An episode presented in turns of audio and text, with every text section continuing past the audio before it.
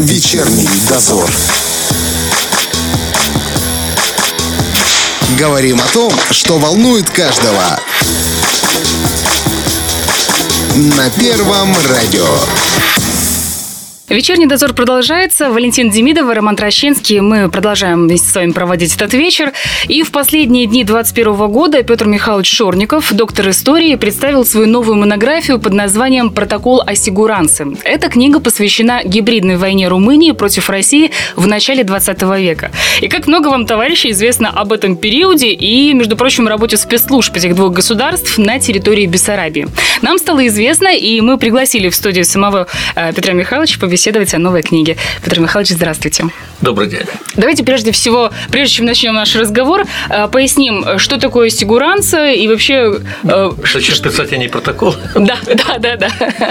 Сигуранца – это политическая полиция Румынии, которая существовала с начала 20 века до 1947 года, когда ее упразднили уже в период народной демократии. И, в общем-то, из тех же кадров создали новую спецслужбу Румынии. Угу, угу. Любопытная закономерность. В России такого не случилось. Вот э, интерес к работе спецслужб проявился еще в 60-е годы. Это связано, как ни странно, с западными кинематографистами. В начале 60-х сняли кинофильм «Кто вы, доктор Зорги?», который произвел неизгладимое впечатление на Никиту Сергеевича Хрущева. В соседней Румынии особый интерес к истории спецслужб проявили уже в начале 21 века.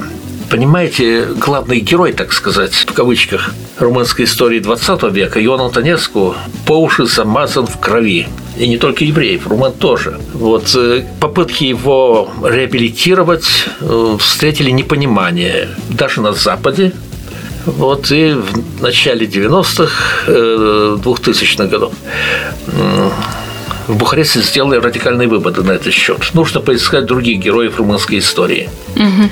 И на роль вот такого героя был выдвинут Михаил Марузов. Это русский из Старобрядцев, родился в Добрудже, в устье Дуная. Вот. Он руководил военной разведкой Румынии с 24 по 40 год. Из него румынские историки пытаются сделать румынского канариса, закулисного вершителя судеб страны. Так вот, Морозов, э, ну, военную разведку тоже называли сигуранцией, уже по традиции. Кстати, сигуранция – это управление безопасности Министерства внутренних дел Румынии. И она никак не отметилась какими-то особыми достижениями в политическом сыске. Угу. Это был инструмент террора. Вот э, особенно в 1907 году при подавлении крестьянского восстания в Румынии полиция зверствовала. И вот тогда и была создана сигуранца, то, что вошло в историю. Слово «сигуранца» ничего страшного не несет. В переводе с румынского это просто безопасность. Вот, но оно стало символом репрессивной государственной машины. Во главе политической полиции стояли несколько другие люди. Вот в этот период, когда я взялся за исследование этой темы. А давно, кстати, вы э, ну, Понимаете, я 15 лет, когда работал в Институте истории Академии наук, я работал также в архиве. Вот и попутно собирал. То есть по крупице накапливались эти знания. Да, накопилось угу. материалы на несколько книг, и, в общем, они их удалось издать. Редкий случай для историка. Так вот, э, попали мне вот в это, среди этих материалов и некоторые документы сигуранцы до сих пор неизвестные коллегам-историкам, нигде не публиковавшиеся. Вот я их привлек начал писать, написал несколько научных статей, они опубликованы. Угу. Вот их список есть в книге. Вот, а книгу можно прочесть э, в интернете. Мы, кстати, обязательно, там. у нас будет аудиоотчет после нашего эфира, мы обязательно прицепим ссылочку, потому что э, всем, кто интересно, может, конечно же, э, перейти и почитать. Да, так вот, возвращаясь к истории шефа румынской разведки. Угу, угу. Вот. Его обвиняли во многих грехах, в том числе в том, что он связан э, был с российской разведкой с 17 по 17 годах, и даже потом с ОГПУ. Его даже арестовали с подачи румынской контрразведки, но ничего доказать не смогли. Вот, но осадочек, как известно, остался. Вот, но он ну, действительно накопил массу компромата, и в 1940 году, когда в Румынии король Кароль II был вынужден отречься от престола, ну, по сути дела, произошел государственный переворот. Правителем, кондукатор, стал э, бывший начальник генштаба генерал Антонеску, на которого тоже был ввоз компромата. Угу. Причем такого личного характера. Якобы вот Морозов собирал это. И вот Морозов тут не оправдал своей репутации разведки, как, впрочем, впоследствии и Канарис, с которым его сравнивали. И тот, и другой кончили плохо. Да, так вот о чем речь. Э, я заинтересовался давным-давно другой темой. События 17-18 года в Бессарабии, угу, здесь, на левом берегу Днестра. Кругом я натыкался на следы сигуранцы. Ну и начал собирать вот эти материалы, которые потом вылились в книгу протокола сигуранции. А, кстати, вот идет, получается, как объяснение, да, что велась гибридная война. И вот сам термин гибридная война, она же, она же как будто бы из 21 века. И кажется, неужели и тогда уже велись такие э, происки, скажем так? Э, Господи, они начались гораздо раньше прежде чем развернуть боевые действия, старались подорвать тыл противника. Э, ну, тот же Наполеон накануне вторжения в Россию распорядился распространять фальшивку. Надо было как-то объяснить, зачем Европе воевать против России. И вот придумали завещание Петра Великого, якобы Петр собирался завоевать Европу. Это очень да, известная да, да, фальшивка. Угу. И если вот э, мы посмотрим на начало 20 века, территория Бессарабии, да, э, вы как раз, как раз описываете противостояние двух спецслужб. Давайте сначала обсудим, как, в принципе, располагались силы в этом регионе в то время, какие были социальные моменты, какие были политические да, игры между государствами, что происходило в этом районе в это время. Ну, как известно, в октябре 17 года произошла вторая революция. Большевики взяли власть в стране полностью разоренной, с дезорганизованной армией, рухнувшей экономикой. Вот страна была политически расколота, и Румыния воспользовалась этой ситуацией. В январе 18 года румынские войска, больше 50 тысяч солдат и офицеров, были введены в Бессарабию. Здесь развернулись военные действия, которые продолжались два месяца, два месяца с лишним до 8 марта. Затем э, была достигнута договоренность об эвакуации румынских войск в двухмесячный период. Но тут началось наступление войск Австро-Венгрии и Германии на восток. Был заключен Брестский мир, и инициативу взяли на себя решать вопрос о Бессарабии немцы. Исходя из своих интересов, чтобы поссорить навеки Румынию с Россией, они настояли на аннексии Бессарабии угу. королевством Румынии. Угу. Именно немцы настояли. Мы, конечно, не снимаем ответственности румынской олигархии за этот безответственный шаг, вот, преступный и в конечном счете невыгодный Румынии это стало понятно довольно скоро. Скажите, а каким образом действовали спецслужбы обеих стран в этом регионе?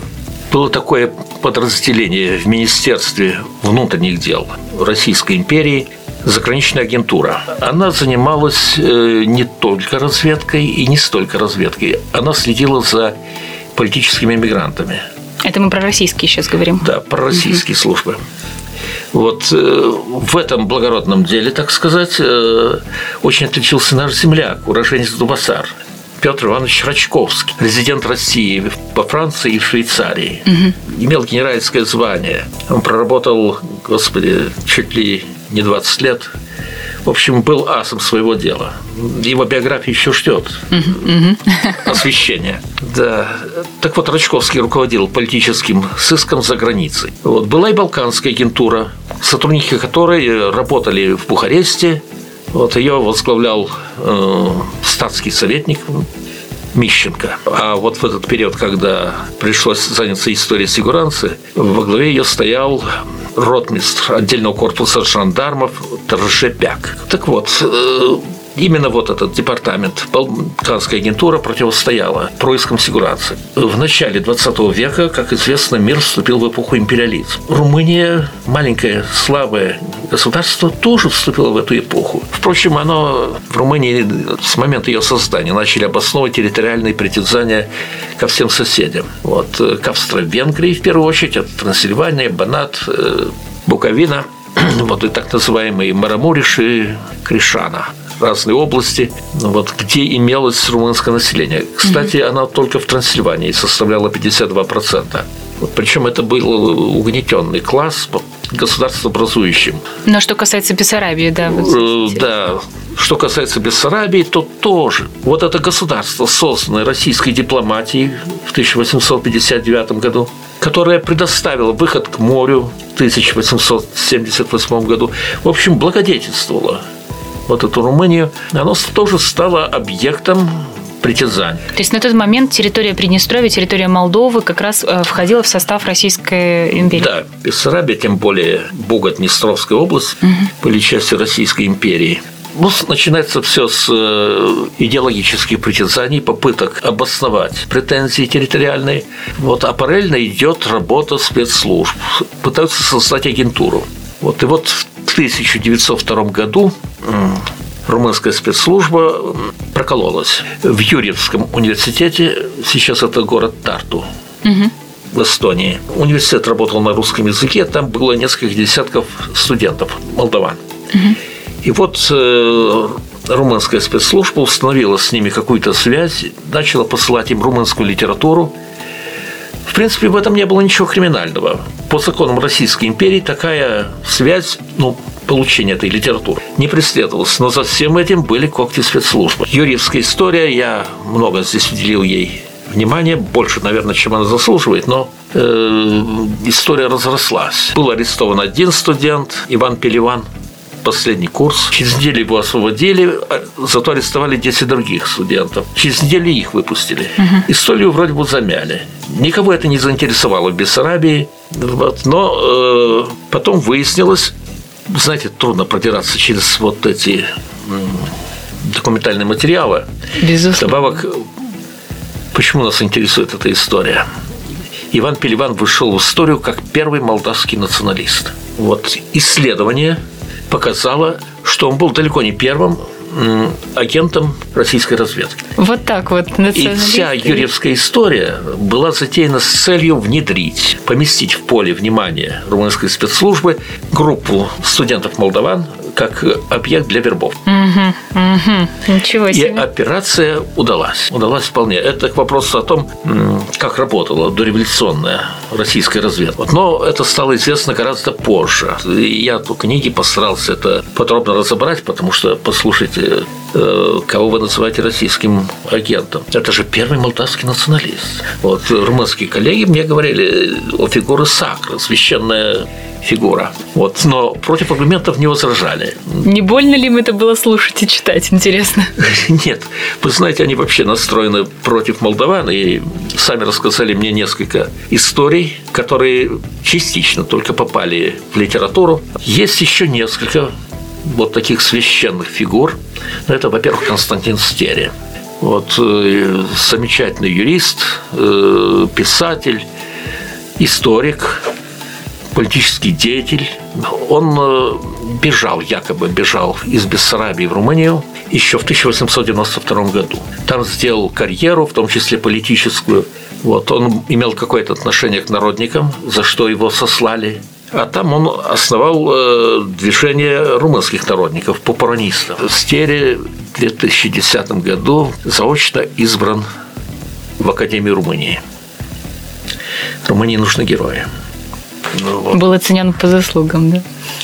Э, видите ли, об этих заслугах, вот, ну, нельзя, видимо, требовать. Вот, докажите, что Зорги был советским агентом. Где его заявление? Даю согласие, или как там писали в то время, выполнять задание разведывательного управления Красной Армии. Ну, нет, или не публикуют.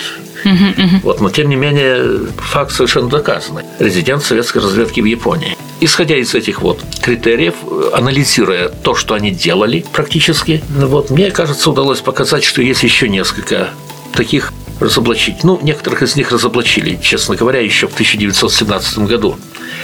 Э, начали печатать, это же государственная измена, государственный кретинизм печатать списки информаторов российских спецслужб в газетах. Ну и выяснилось, что замечательный писатель Георгий Васильевич Мадан, вот, э, который годом раньше, чем Стере, бежал в Румынию, проработал там 15 лет, потом свободно вернулся и стал э, цензором. Очень почетная, высокооплачиваемая должность в Бессарабии. Uh-huh. Вот, нашли документ. Ему лично давал указания по части организации разведки губернатор Бессарабии. В 17 году его разоблачили, но он уже был вне Румынии. Еще один человек. Его тоже разоблачили румыны. То есть можно говорить о том, что достаточно много молдавских и в том числе румынских да, э, граждан э, работали на разведку Советского Союза. Прелесть разведслужбы, вот он, Харутин, губернатор. Угу, Кстати, смотрим как раз из книжки превосходный, э, превосходный ученый-географ. Mm-hmm. Вот стере. Но лица чисто, чисто научные, конечно, да, действительно. Вот красавец Иван Пеливан. Вот, вот э, несомненный агент румынской спецслужбы Пантелеймон Халиппа. Угу, Журналист, возможно, графоман, а может быть поэт. Ну, может быть, но он... Нам интересен он не как Да, он э, да. связан как... интересен как политикан. Угу, угу. А вот еще одна очень темная фигура, а может быть, светлая. Василий Васильевич Строеско. Вот. То, что он был агентом румынской спецслужбы, это бесспорно. Он финансировал, во всяком случае, от его имени поступали крупные деньги в распоряжение румынского национального движения в Трансильвании. Угу, угу. Следует отметить, что в успехе этого движения была заинтересована Россия. Угу. Вот. Ну, разумеется, есть э, антирусские высказывания Строевского, которые позволяют румынским коллегам славить его совсем по другим мотивам. Вот еще один литератор Алексей Ноур. Он многое сделал в румынской литературе. Но вот беда. В 17 году тоже выяснилось, что он таки выполнял задание российской разведки. Слушайте, а у них там были не... Э, ну, во всяком случае, все вот эти вот бедные молдаване, вот, оказались связаны. А, вот скажите, пожалуйста, как вот сейчас, э, когда уже известно, что эти люди работали на российскую разведку, на советскую, а, как сейчас к ним относится научное сообщество? Признается ли, что такие известные и, по сути, герои, да, румынские, на самом-то деле предатели? Как это у них вообще сейчас? Какие это... предатели? О чем речь? А, все, я поняла. Я Они поняла. никого не предавали. Все, Они поняла, работали да. на свою родину. Это пункт первый. Пункт второй. Румынские не хотелось бы назвать их коллегами, оппоненты, угу. вот, э, они не скоро откликнутся и не предпочитают не откликаться в случаях, когда они не могут опровергнуть. Любопытный метод введения научной полемики. Угу. Вот, так что я не жду скорых откликов. Вот, ну, мне уже по интернету передал поздравления э, российский историк спецслужб, автор многих книг, в том числе замечательной книги «Двойной заговор» о событиях 30-х годов, Александр Иванович Колпакиди. Вот. Э, он в восторге, так сказать. Э, вот он уже прочел. Я не знаю, напишет ли рецензию, но это вот книга только что вышла, две недели, как помещена в интернет. Кстати, что касается книги, а это же не только, я так понимаю, интернет-вариант, есть ведь и бумажная версия? Э, бумажная версия издана только сигнальным тиражом. А что значит сигнальным? 10 экземпляров. Ага, оно собирается как-то? Ищут деньги. Я так понимаю, что при поддержке Россотрудничества все это э, изначально работает. Может быть, как-то... Не изначально. Но Россотрудничество действительно выдало средства на оплату полиграфических услуг. Небольшие, но... Угу. Мне кажется, что такие труды должны, конечно, выходить э, в том формате, в котором можно будет прочитать и в библиотеках, и в научных сообществах. И будучи студентом, будучи просто гражданином, было бы интересно взять, почитать э, бумажную У нас версию. За 30 лет вот здесь в Тирасполе издана масса литературы, которая способна заинтересовать читателя. Почему нет этой литературы в магазинах? Согласна. Есть какой-то закон, э, не разрешается научную литературу, изданную за счет университета, к примеру, пускать в торговую сеть. Серьезно? Да, есть э, это, вот, это два ректора, Яковлев и Перил Степан Иорданович. Я с ними говорил на этот счет, просил добиться. Угу. Пока не получается. Это вообще странно, потому что, конечно, многие вещи было бы интересно почитать и увидеть как-то. Вот. Потому что зачастую это все в научном сообществе вышло, обсудилось и работаем дальше. А простым гражданам как-то и, и... Ну, надеюсь, даже простые граждане заинтересуются этой книгой. Смотрите, если мы вернемся немножечко к самой истории, а, вот эта борьба за эту территорию, да, вот влияние на нее, что Румынии э, все время хотелось от Бессарабии? Почему такие, э, такие перетягивания одеяла было? Что конкретно интересовало Румынию в этом регионе? Почему э, велась такая борьба? Малая империя хотелось округлить владение. Угу. Пункт первый. Предлог. Молдаване составляли половину населения, 47% тогда, половина населения губернии. Угу, угу. Вот. Но э, для Бухареста беда заключалась в том, что молдаване хотели оставаться молдаванами, и ни в коем случае не хотели в Румынию. Ну и вот произошла революция, началась революция в России, 905 год. Угу. 17 октября э, манифест царский о разных свободах, который, в общем-то, привел к дезорганизации государственного аппарата, в том числе полиции. Вот. И румыны немедленно начали операцию, но главным фигурантом операции оказался Константин Стере. Угу. Он прибыл в Кишинев, при нем были деньги, крупные деньги, 100 тысяч франков. Я не знаю, сколько это сейчас, если в переводе. Думаю, что тогда это была внушительная, мягко говоря, ну, сумма. Да, да, это в любые времена внушительная сумма. была замечательная идея создать молдавскую газету и привлечь актив, сформировать актив вокруг нее. Был э, замечательный исполнитель, бывший народник. В период революции он конвертировал свое прошлое революционное в политическое влияние. Но вот он приезжает в Кишинев, полиция ему не чинит никаких препятствий, пытается полгода создать э, газету, ищет националистов, встречается с помещиками, э, адвокатами, интеллигентами, священниками, вот, э, даже с революционерами. Ничего. Все видят в нем уже не революционера, а эмиссара румынского правительства. Не хотят иметь с ним дело. Угу, угу. Вот, но тут появляется другой фигурант, Иван Переван. Так. Вот. И дело немедленно налаживается. Вот. Переван организует газету, находит сотрудников. Вот. Газета, правда, хиленькая, выпустили всего несколько экземпляров, но галочку поставить можно. Вокруг стере в Кишиневе сложилась обстановка травли. Ему грозили печатно веревкой. Вот. Стери, конечно, если он был сотрудником российской разведки, никак не опасался uh-huh, uh-huh, uh-huh. официальных гонений. Он понимал, что на нем не висит значка. Я сотрудник департамента полиции. Обидно. Вот могут пришибить. Вот. И он э, без разрешения в декабре, больше года был, с ноября 905 по декабрь 906, чем он занимался, совершенно непонятно. Делами газеты он не интересовался. Да, он э, опять тайком уехал в Румынию. Потом пытались, пыталась фигуранца еще раз провернуть какую-то политическую операцию в Бессарабии. Вот, ничего не получилось. Ну, как могло получиться, если исполнители были связаны с российской uh-huh. разведкой? Не могло. Это русская полиция перехватила 60 тысяч франков, которые выделены были на эту диверсию. Вот. Ну, а нет денег, нет и партий. Интеллигенты, которые собирались э, погреть на этом руки, совершенно безопасно, участвуя в издании газеты, они разошлись. Вот. Да, вот эта операция провалилась. Но началась скоро мировая война. Население Бессарабии пошло воевать за веру царя и отечества. 256 тысяч человек, это из двух миллионов, угу. пошли воевать. Никаких дезертиров не было. Хорошо воевали, никаких оппозиций, подрывной работы, пропаганды, ничего здесь. Вот такая вот э, была Бессарабия, в которой предстояло работать фигуранцы. Потом настал, да, в шестнадцатом году Румыния все-таки вступила в войну.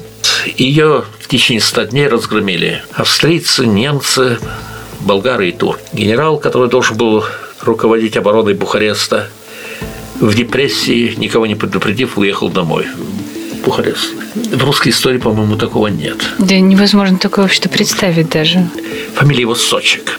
Желающие могут поискать в интернете о его дальнейшей судьбе. Правительство бежало в Яссы. Русскому команду не пришлось отказаться от проведения десантной операции на Босфоре, которая могла прекратить войну за год или два. Угу. Во всяком случае, не меньше, чем за год до того, как это действительно произошло. Создало фронт с послом румынское государство, а вот это государство, его спецслужба Сигуранца э, развернула в Бессарабии так называемую операцию «Трансильванской колонны». Угу.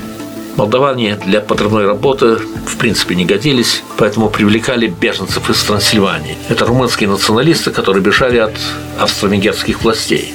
Они вели пропаганду, издавали газеты, а руководил этой операцией человек со странными полномочиями, Анисифор Гибу, будущий член-корреспондент Румынской академии. Он распоряжался огромными деньгами и вдобавок работал в условиях полной безопасности. Что заинтересовало меня, это действительно, в общем, новая страница в истории гражданской войны и в истории Бессарабии. Так. Это белое подполье Бессарабии. Угу. В советские времена э, изучалась в первую очередь история коммунистического подполья Бессарабии. Биография его героя, руководителя Павла Ткаченко. Это естественный ход исторического познания. Вот. Но, оказывается, существовало и белое подполье, патриотическое, которое действовало параллельно с красным. Ну что сделало красное подполье? Оно подготовило несколько восстаний. Казалось бы, они должны действовать э, в разрез друг к другу. Да, а на самом деле они действовали параллельно. Вот э, красные готовят восстание на севере Бессарабии, вот, и в Бендерах подполье там развернулось вовсю во главе с Григорием Ивановичем Борисовым, старым целая сеть подпольных организаций действовала в Хатинском уезде, в Сарокском уезде. Вот, кстати, фальсификаторы истории ну, пытаются доказать, что сопротивление оккупационному румынскому режиму оказывали русские, украинцы, евреи, кто угодно, угу. но не молдаване. А между тем, Хатинское восстание начал молдавский партизанский отряд под командованием Григория Ивановича Барбуца. Барбуца – бывший деятель крестьянского движения в Сорокском уезде. Вот именно его отряд 600 штыков переправился через Днестр, разгромил э, румынское подразделение, расположенное в атаках. Вот, и с этого началось в ночь на 19 января 19 года Хатинское восстание. Вот между белыми и красными были расхождения во взглядах. Угу. Но белые тоже готовили. В Бессарабии в декабре 18 года, когда румыны ликвидировали Сфатул Церий, собралась группа из 12 полковников. Бывшие офицеры 14-й э, пехотной дивизии. Их собрал бывший командир генерал И. Евреинов. Видимо, у них уже были группы подпольные, потому что ну, румыны через год с чем-то разыскали эти материалы, когда все уже было неактуально. И Евлинов доложил. Не рассказал, а доложил. Он провел переговоры с состоятельными людьми. Те пообещали деньги на формирование полка, который начнет восстание. Полк решили сформировать в зоне, контролируемой э, Украинской Народной Республикой в Тирасполе. Угу. Вот. Тут опять как пружина из старого дивана, э, вылезают когти подполья. Министром, военным министром Украинской Народной Республики был генерал Греков, старый знакомый и Евреинова. Командовать, формировать полк послали полковника Журьяри, бессарабский дворянин Георгий Иванович, вот, э, награжденный золотым оружием за доблесть. Вот. И Журьяри, кстати, послуживший под командованием Грекова, в армии УНР. Угу. Вот. Прибыл в Тирасполь и деятельно, быстро, ну, в течение нескольких недель сформировал полк численностью тысячи штыков. Вот э, четыре пушки, 24 пулемета. Послушайте, это полноценная часть. И вдобавок она была сформирована из офицеров. Люди, которые могут воевать. Журьяри было этого мало. Он организовал обучение личного состава партизанской борьбе. Организация Белого подполья называлась Комитет спасения Бессарабии. Угу. И вот было две фракции. Одна в Кишиневе офицерская организация, а вторая в Одессе политическая. Вот. Во главе стояли тоже незаурядные люди. Э, Александр Крупянский, один из самых богатых землевладельцев Бессарабии, бывший депутат Государственной Думы, бывший участник молдавского общества начала 20 века. Угу. Несмотря на польскую фамилию, он был молдаванин. Его предок восседал еще в диване Молдавского княжества. К руководству подпольем были причастны руководители церкви Бессарабской. И даже они, да, Да. У них были замечательные связи по всей Бессарабии. Они получали информацию и передавали ее в прессу. Печатали в одесских газетах, передавали в Киев и даже в Москву, где у власти были большевики. И тем самым они способствовали созданию объективной картины происходящего в Бессарабии. Вот. Они считали, что рано начинать в январе месяце восстание против Румынии. Вот пусть подойдут большевики поближе и окажут помощь. Но именно тогда, 19 началась, э, начала работать Парижская мирная конференция. И надо было дать аргументы представителям белых на этой конференции, которые возражали против признания Западом аннексии Бессарабии. Угу. Вот. Выехали туда Шмидт и Крупенский, немец и молдаванин. Вот. Вместо них стал э, руководителем организации вот, другой человек Твердохлебов, Владимир Твердохлебов, отец ну, Светилова, финансовой науки того времени, Владимир Николаевич. Вот. Вот кто еще входил в руководство? Член Сватулцерий Синодина. Марк Слоним, избранный в учредительное собрание от Бессарабии. В общем, это была весьма интернациональная команда. И они выполнили свою задачу. Э, ну, Хатинское восстание, как известно, было подавлено.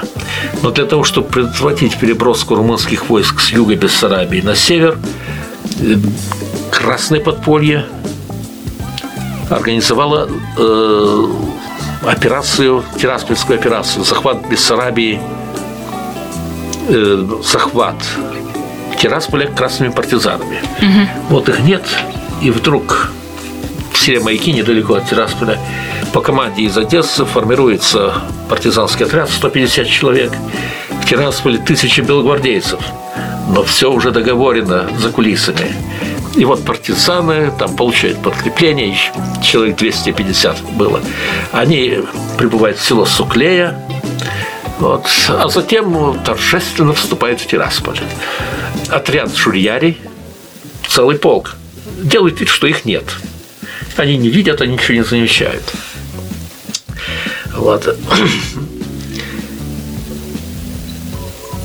Из Тирасполя расходятся другие отряды. Вот э, отряды партизан красных, которых до этого не было, занимают э, Дубасары и Рыбницу, вывешивают красные флаги. Вот, выводят оркестры, которые играют интернационал. Ну, что делать еще партизанам? Угу. Нигде ни одной жертвы.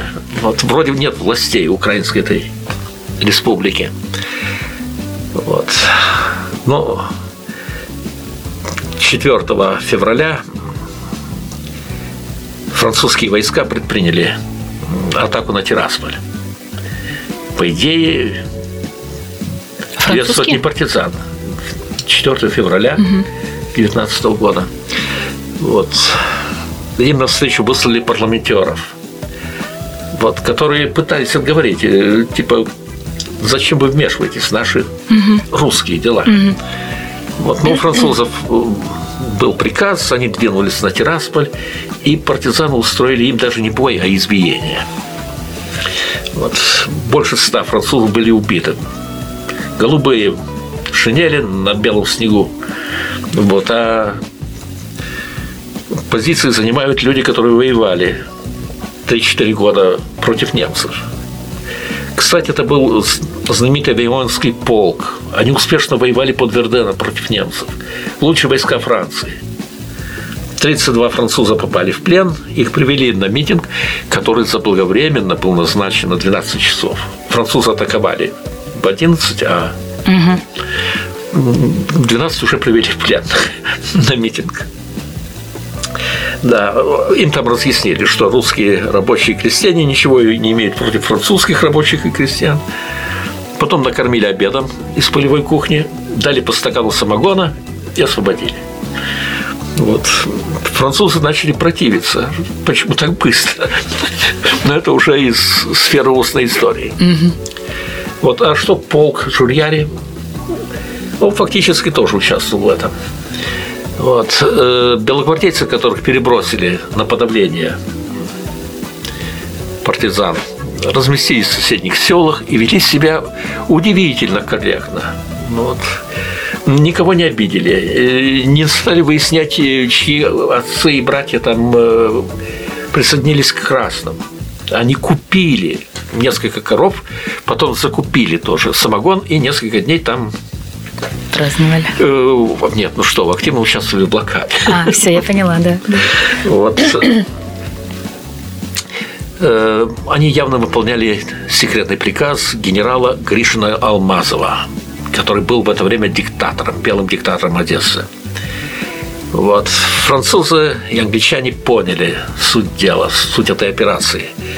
И впоследствии убили, организовали убийство, точнее, передачу красным генерала Гришина Алмазова на Каспийском море. Вот несколько попыток в убийство в Одессе упомянуты здесь в книге. Вот.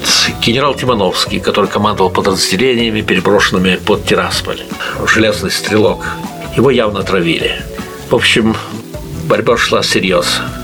У нас на самом деле, к сожалению, уже заканчивается время. И я уверена, что можно было бы говорить и говорить еще. Но давайте немножечко так подведем итог именно ваш историко-писательский. Скажите, вся ли, знаете так, э, исчерпана ли тема? Или просто еще недостаточно информации, чтобы максимально полностью раскрыть? Ни одна книга не может исчерпать такую тему, потому что всегда есть надежда, что появятся новые документы в научном обороте, которые позволят уточнить. Другое дело то, что написано в этой книге, это основано на документах, вот, в принципе, опровержению не подлежит. А документы, которые вы использовали, это какие-то архивы молдавские, румынские? Это документы сигуранца, которые я обнаружил в Национальном архиве Республики Молдова. Есть ссылки. Кроме того, кроме меня и другие коллеги рылись, каждый исходя из собственного интереса mm-hmm. в этих архивах, кое-что опубликовали. И вот сведения, которые введены в научный оборот, позволили создать мозаику. Mm-hmm, mm-hmm. Кстати, а вот румынские архивы, они доступны для изучения? Э, Ценны ли они? Они стали доступны. Нескольких молдаван, э, историков румыны допустили в архив в Бухаресте. Угу. Вот, разумеется, они пытались решать э, свои не столько научные, сколько политические задачи. Вот, но они тоже немало чего откопали по этой части. Угу. Эти данные доступны, можно смотреть? Они изданы, пожалуйста. Угу. Я ссылаюсь в том числе на книги угу. этих историков про румынских. Угу. Но у прорумынских историков Молдовы, Молдовы есть свое преимущество. Они знают русский язык, они знакомы с литературой на русском языке, в отличие от румынских коллег. Угу. Угу параллельная вот эта работа, попытки защитить интересы Родины, а не решать узкопартийные задачи, вот это интереснейшая тема. И вдруг выясняется, что отъявленные белогвардейцы, вот, и не менее отъявленные красные работали вместе и никогда не действовали друг против друга. По крайней мере, на этой территории. Вот, вот кстати, это хорошо понимал Григорий Иванович Котовский. В феврале 2020 года он ну, явно подыграл белым убирайтесь спокойно. Вот, не стал воевать против э, войск генерала Бредова. А вот румыны предали, англичане, французы и румыны дружно предали белых. Вот. Беженцев не пускали через Днестр. Вот. Ну зачем эти люди вообще бросились? Бежать, может быть, у них там были какие-то основания. Но здесь румынские войска их расстреливали из пулеметов. Люди бегут по льду к западному берегу Днестра, а их расстреливают. Вот бойня такая произошла в селе Раскайц, рядом с ним. Насколько я знаю, там не поставлено никакого памятника вот этим погибшим. Угу. Вот. Да, вот так вот история э, Знаете, в исторической науке истина э, достигается э, неполиткорректными методами. Вот этот вот принцип, не навреди врачебный принцип, он хорош в медицине, но в исторической науке рано или поздно придет огласить какие-то неудобные факты. Хорошо, если находятся люди, которые могут огласить. А если, как сегодня зачастую можно встретить исторические факты, которые, ну, придуманы просто. И э, ну, есть целые книги, которые состоят из одних тезисов, заявлений, деклараций и рассуждений. Но когда за такую книгу берется профессионал, и отбрасывает общие рассуждения, то истина всплывает. Друзья, читайте, изучайте книги, которые пишут профессионалы, которые действительно рассказывают те вещи, о которых ранее не было известно. А, еще раз напомню, что Э, онлайн-вариант книги нашего сегодняшнего гостя вы сможете увидеть в аудиоотчете в Телеграме и в Фейсбуке. Обязательно заходите и читайте, знайте нашу историю. Ну что ж, спасибо вам огромное. Это было очень интересно. Спасибо большое за вашу большую работу. Друзья, Благодарю за внимание. Друзья, у нас в гостях был доктор истории Петр Михайлович Шорников. Вечерний дозор.